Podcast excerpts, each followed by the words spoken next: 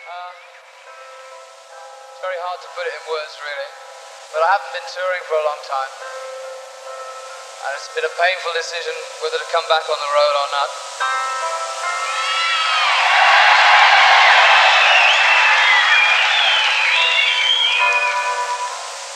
And uh, I'm really enjoying tonight. Thank you very much. But uh, I've made a decision tonight. This is going to be the last show. All right? So uh, there's a lot more to me than playing on the road. And this is uh, the last one I'm going to do.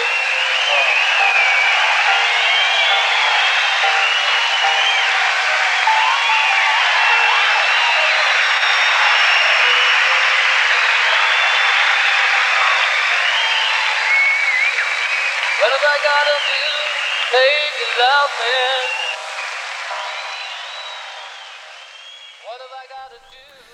Hello and welcome to episode four of the, I guess that's why they call it the Elton John podcast podcast.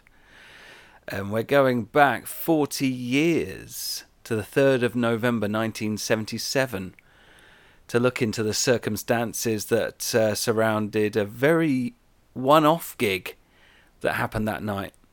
It's uh, it's notable that gig for being the only gig that Elton John did with the band that he put together for that show, and it's also one of the few times in uh, rock and roll that a band were fired live on stage without anyone apart from the band leader knowing in advance. I mean, I'm sure it's happened a few times, but this is one of the documented moments where it happened. You just heard that at the top of the show.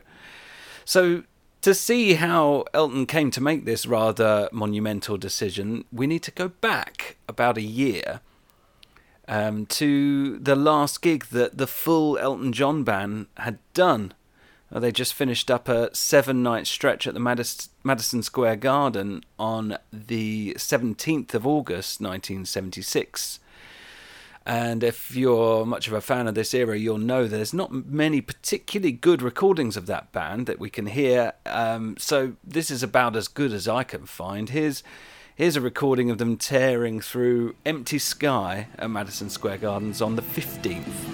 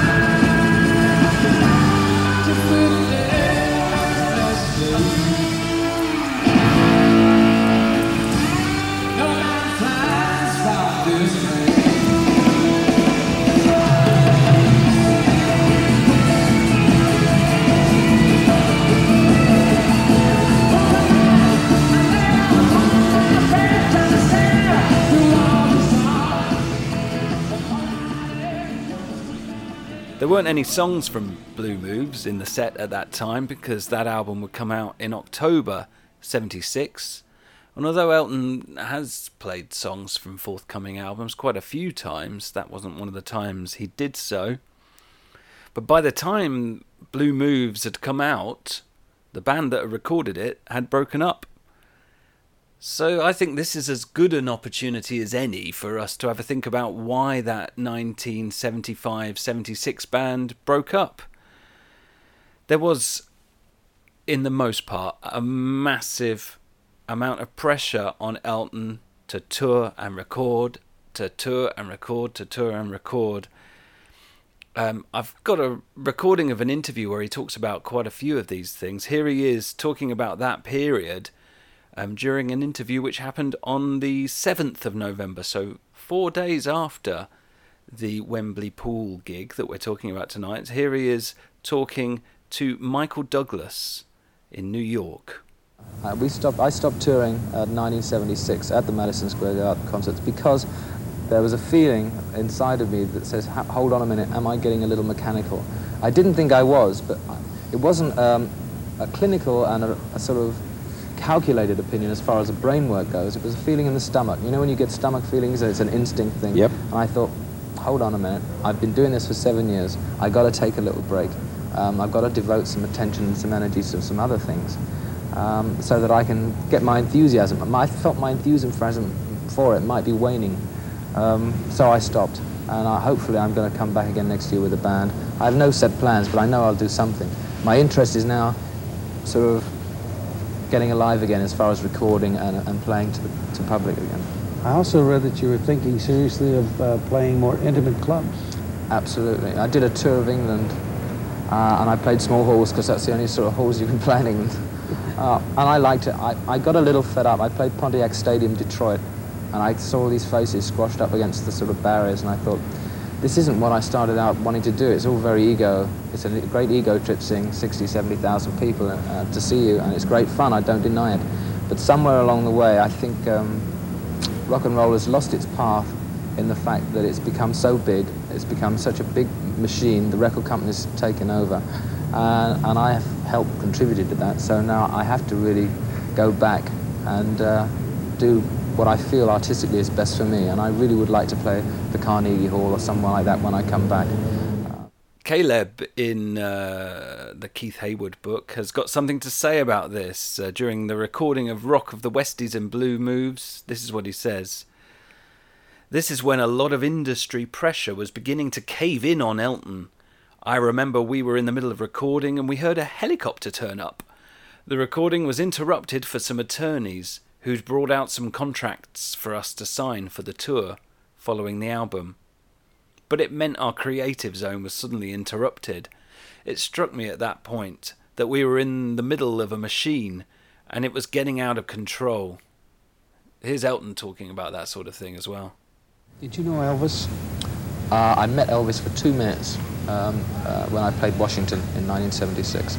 Uh, it's the only time I've met him. What was your impression of him in those two minutes? I thought he looked extremely ill, and I felt very sorry for him then.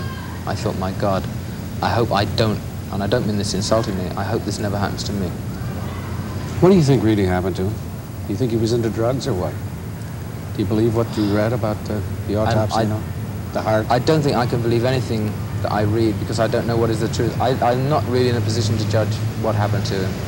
Um, I just think it's tragic what, what did happen to him because I still think he was a, a tremendous talent. He had the best voice.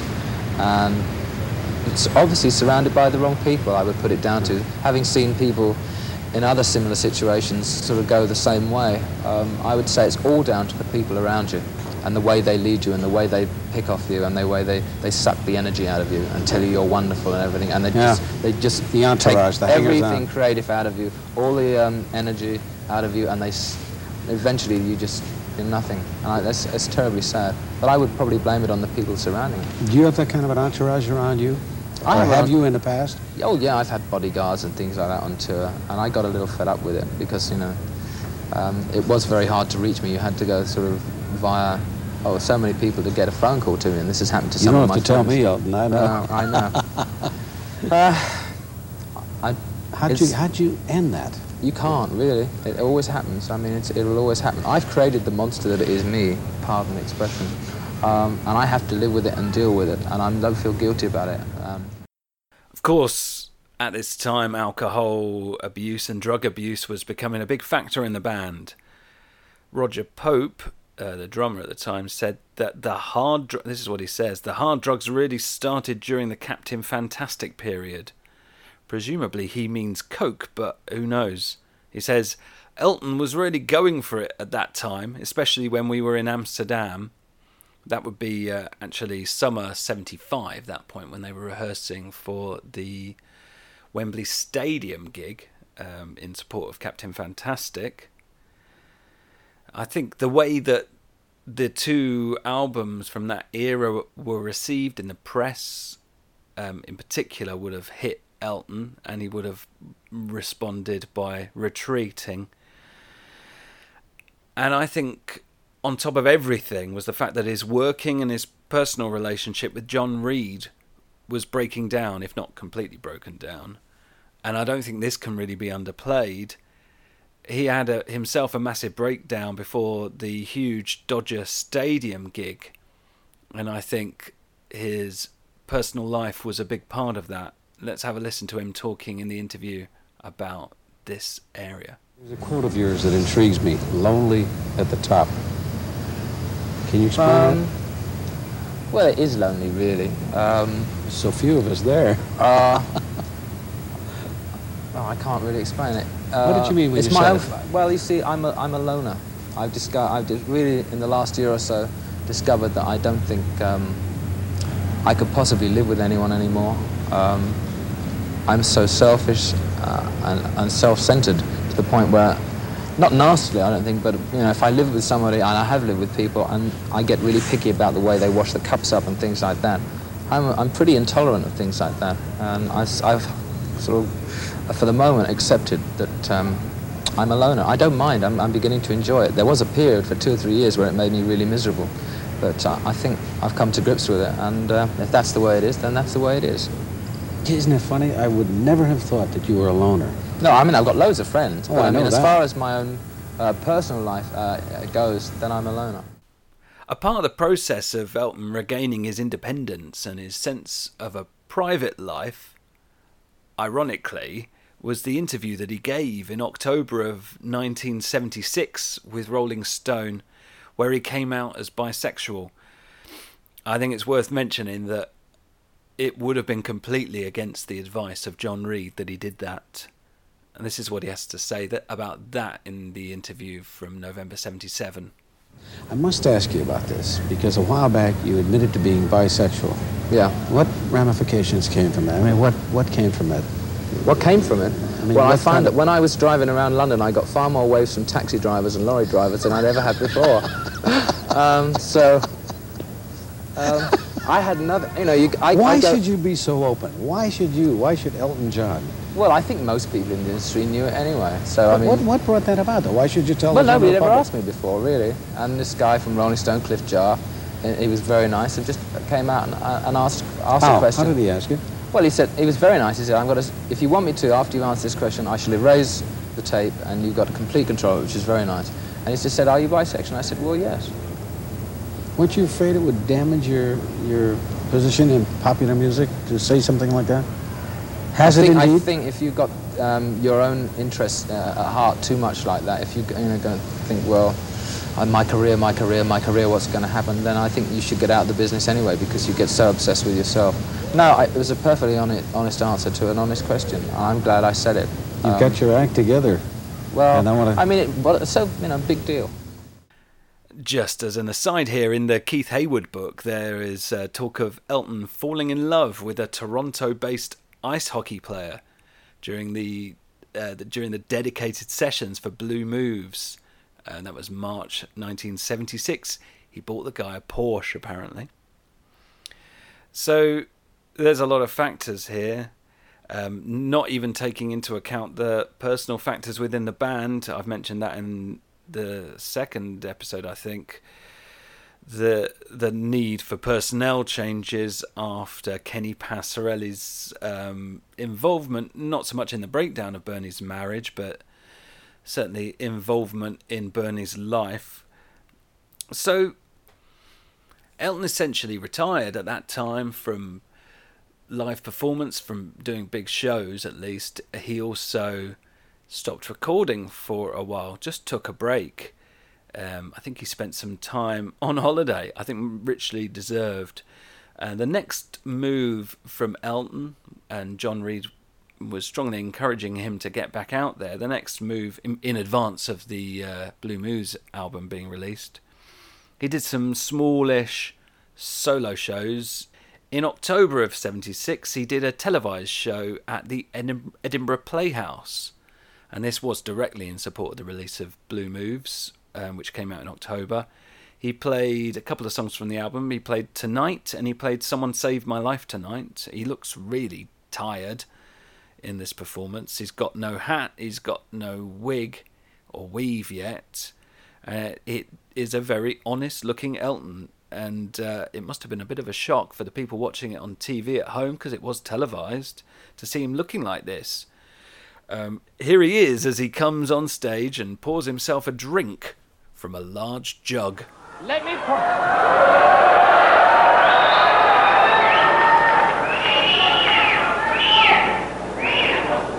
I don't want people at home on TV to think that I am an alcoholic. I want them to know that I'm an alcoholic.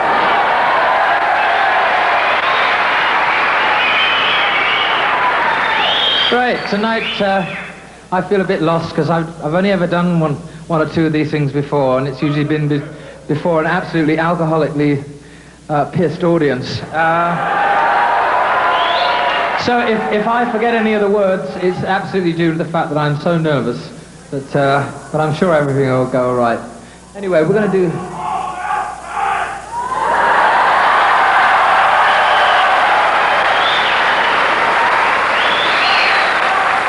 Five minutes of TV and I haven't sung anything yet. Here we go. Many a true word. Um, Elton performs really well in this show. Uh, he's never someone to mess up a big night, is he? Um, and I imagine there would have been a heavy dose of drama involved in the build up to this show.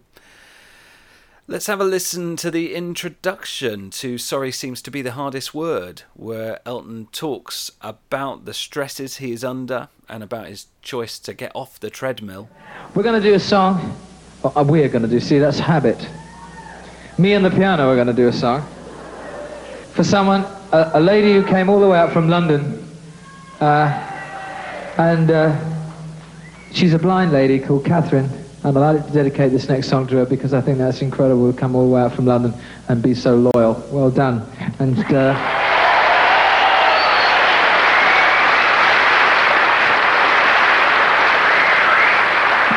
uh, you do tend to get. Uh, I made a statement in the press or in the Melody Maker. sorry, no, I mean, sorry about that. Um, saying about you know you do lose touch about things, and you do. I mean, for someone to come from London, when you think about it, uh, to take all that trouble is incredible. And uh, you sometimes take it for granted. And this is a thing that can get carried away with us mega stars, as they call us. And that's one of the reasons why I think uh, a lot of us need bringing down to earth and coming back off the road, as it were, to reevaluate things. Because you do, yeah, I said to the Melody Maker this week, it needs four phone calls to get even close to me. And uh, that's sort of infuriating sometimes. And uh, so, Catherine, you did a really nice job for coming up for me. Anyway, that's very important.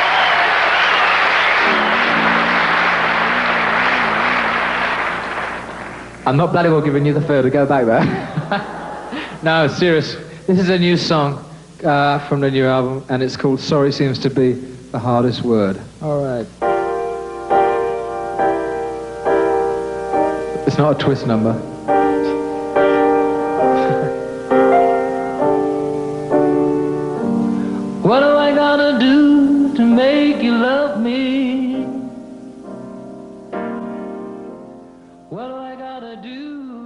Song Sorry seems to be the hardest word is an interesting one. I think most people assume that Bernie wrote about it uh, regarding the situation with his wife.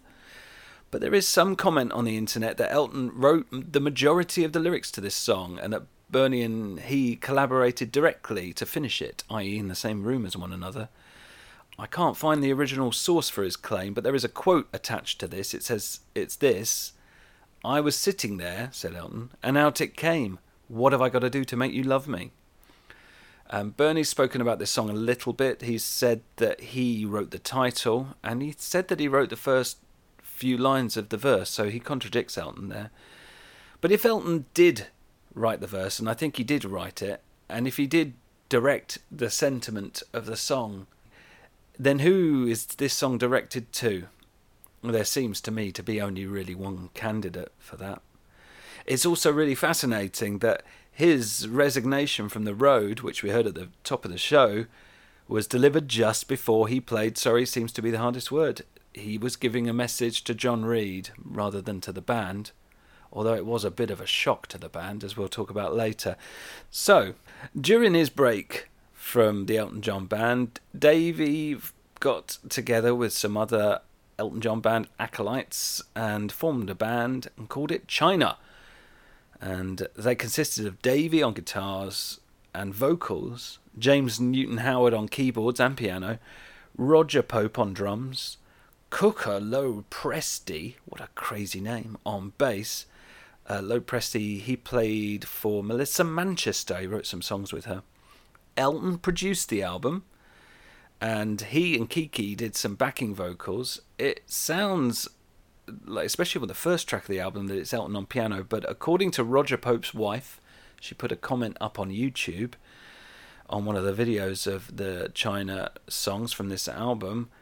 She said that he didn't play, that it was James Newton Howard that played. It was recorded by Elton at Musicland in Munich, and uh, by that time, I think Gus had bought the mill at Cookham, but Stuart Epps was busy setting it up, getting the big, thick, heavy carpet in, and so on. China released a single and an album, both of which came out on Rocket Records. The music it's upbeat, I would say, proggy. Uh, there are some moments where they do sound quite a lot like the 1976 Elton John band, and it's hardly surprising. Um, there are some really dense passages of musical exposition, but it all sounds a little bit studied to me. It's lacking in emotional involvement. Let's have a listen to one of the songs. This is One Way Ticket.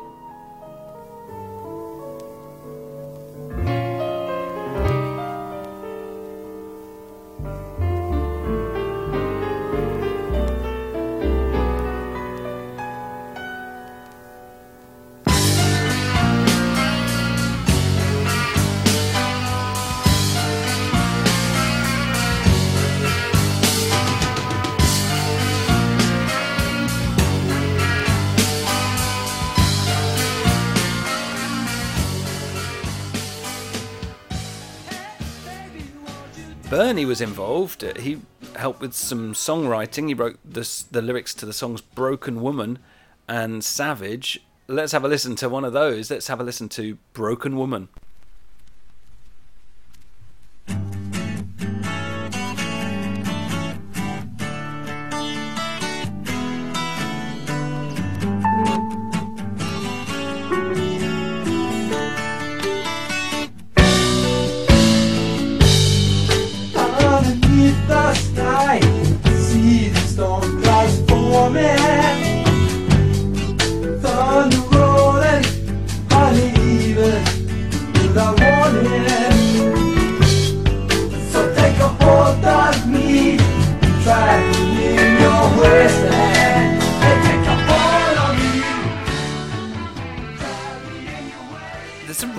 Effect on those vocals. It sounds almost like they're recorded backwards, anyway. So by this stage, Elton was only doing charity gigs, and one of those was booked at the Wembley Pool in support of the Royal Variety Club and the Gold Diggers charity that Elton had become involved with a few years before. The Wembley Pool gig was the only time that the Gold Diggers song, um, which Elton released in 77, was played live we're not going to listen to that today. We'll save that for another podcast, I think. So this is the band that Elton John put together, and they rehearsed at Shepperton Studios. At least we know they did on the first of November, 1977, because there's a picture of it um, available on the internet. And the band with Elton, James Newton Howard, Davey. We still have Cooker Lo Presti on bass, but Dennis Conway's coming on drums um, because Roger Pope had joined Hall and Oates by that time. We've also got Jo Partridge from the Kiki Dee band um, on rhythm guitar. Ray Cooper's there on percussion. There's a familiar name in the backing vocals. That's Gary Osborne, alongside a couple of others, Stevie Lange and Chris Thompson, and another familiar name, Kiki Dee. Gary Osborne's interviewed about this night in the Keith Hayward book. This is what he's got to say. Elton was enjoying it so much that he did say to me at one point, I'm going to announce the end of my retirement during the concert. He also asked me, Chris, and Stevie if we would go out on the road with him. I thought, fuck me, would I like to go out on the road with Elton John? I was on cloud nine. Well, let's listen to that band on cloud nine kicking into One Horse Town.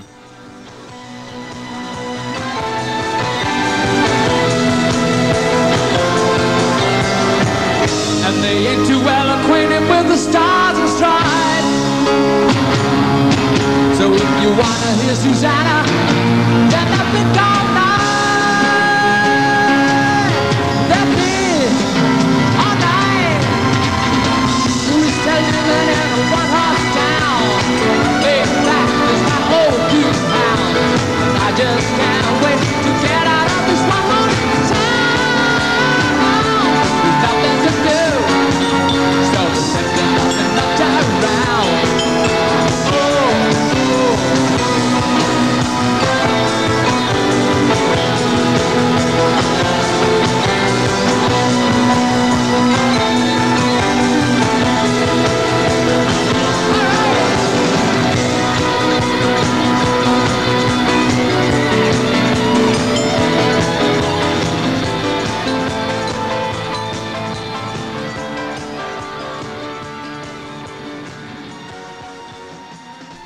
What the band didn't know at this time was that Elton had had a proper meltdown in his dressing room.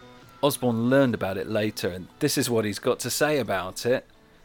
Before the show, he was in a foul mood. I can't remember what it was about, but something happened backstage. He started ripping up the place and kicking around the flowers that had been sent to him. He kicked one of them, a big floral display, and it did a cartwheel and landed face down in an amusing way. Elton had a wonderful sense of humour, even when he was in a rage. In the midst of his fury, he had to ask his PA, Bob Halley, whose bouquet he'd kicked. It turned out to be the one that Bob himself had sent. Elton loved that. Don't know what Bob thought. Um, so the show was a pretty long show, two hours, not as long as the uh, 1976 shows, which sometimes headed towards three hours. Uh, it's notable for a couple of guests. Firstly, we've got Kiki doing her thing on Don't Go Breaking My Heart. Hardly a surprise, but let's have a little listen to that, shall we?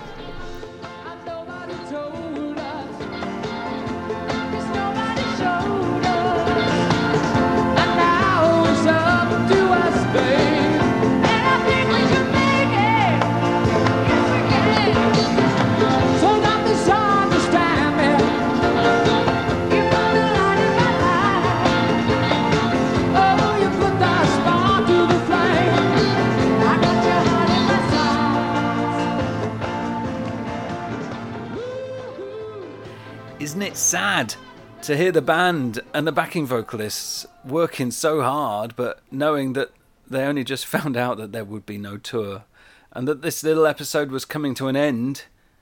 This is what uh, Gary has to say about that announcement from Elton. He says, The show is going on, and I'm standing there and absolutely loving it. 10,000 people were going crazy, and I was singing some great songs.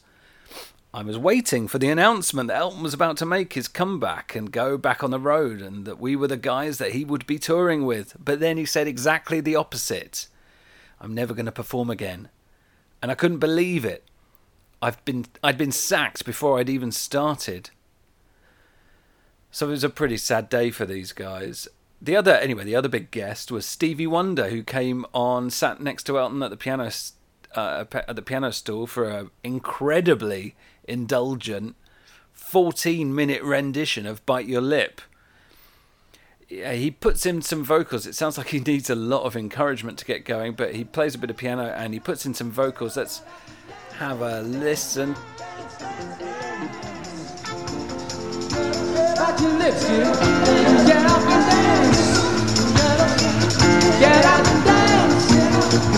Get up and dance.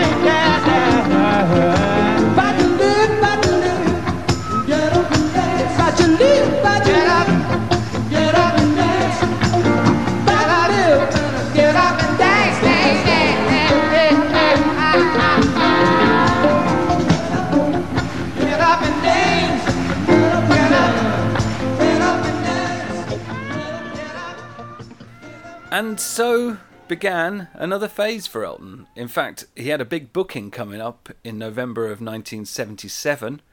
Here he is in that interview from earlier on, talking with some real excitement about the new directions that his music was going to take. Um, let's listen. Uh, I'm very excited about what's going to happen, but I don't know what's going to happen, if you know what I mean. I'm recording this weekend with Thom Bell, who is a brilliant Oh, black know Tom. musician and produces the Spinners. And this will be entirely different for me. I won't be playing piano, I'll just be standing up and singing. And he's written four of the six songs that we're going to, well, he hasn't written, he's, he's found four of the six songs that we're going to do. And only, only two of them have been written by myself uh, and Bernie Taupin. So. It just seems that being part of a massive touring outfit wasn't a part of how Elton saw his future at that time. And it wasn't going to be that way again until 1980. Let's go out then with one more almost complete song from the Gold Diggers show. This is Rocket Man. It comes to us in wonderful fidelity, so that's why we're going to listen to all of it. It's uh, that's courtesy of the Laserdisc version of the very best of Elton John. This suggests to me that the whole show exists in this kind of fidelity. Um, but will it ever see the light of day? Seems unlikely to me. Anyway, here's Rocket Man.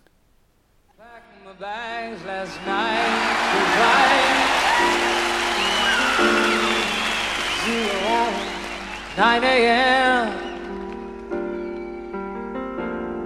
And I'm gonna be high as a kite by then.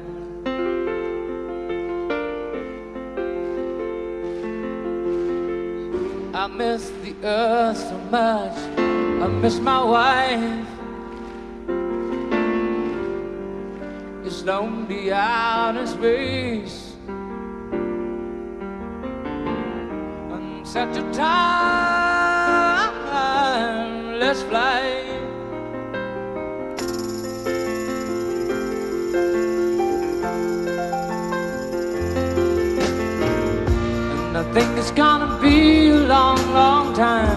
touchdown brings me round again to find not the man that think I might harm.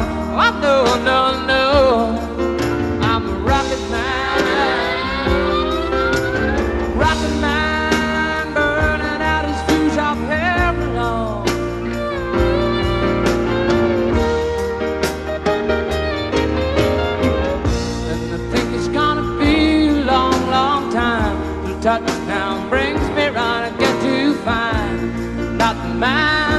think I call. Oh no, no, no, I'm a rocket man,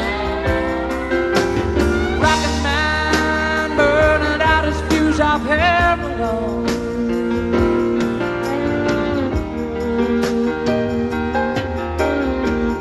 Mars ain't the kind of place to raise your kids.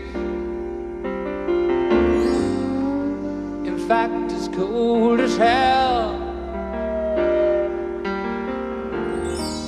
no one there to breeze them. If you did.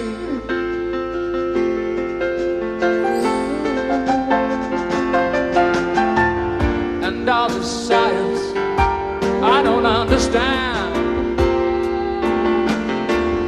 It's just a job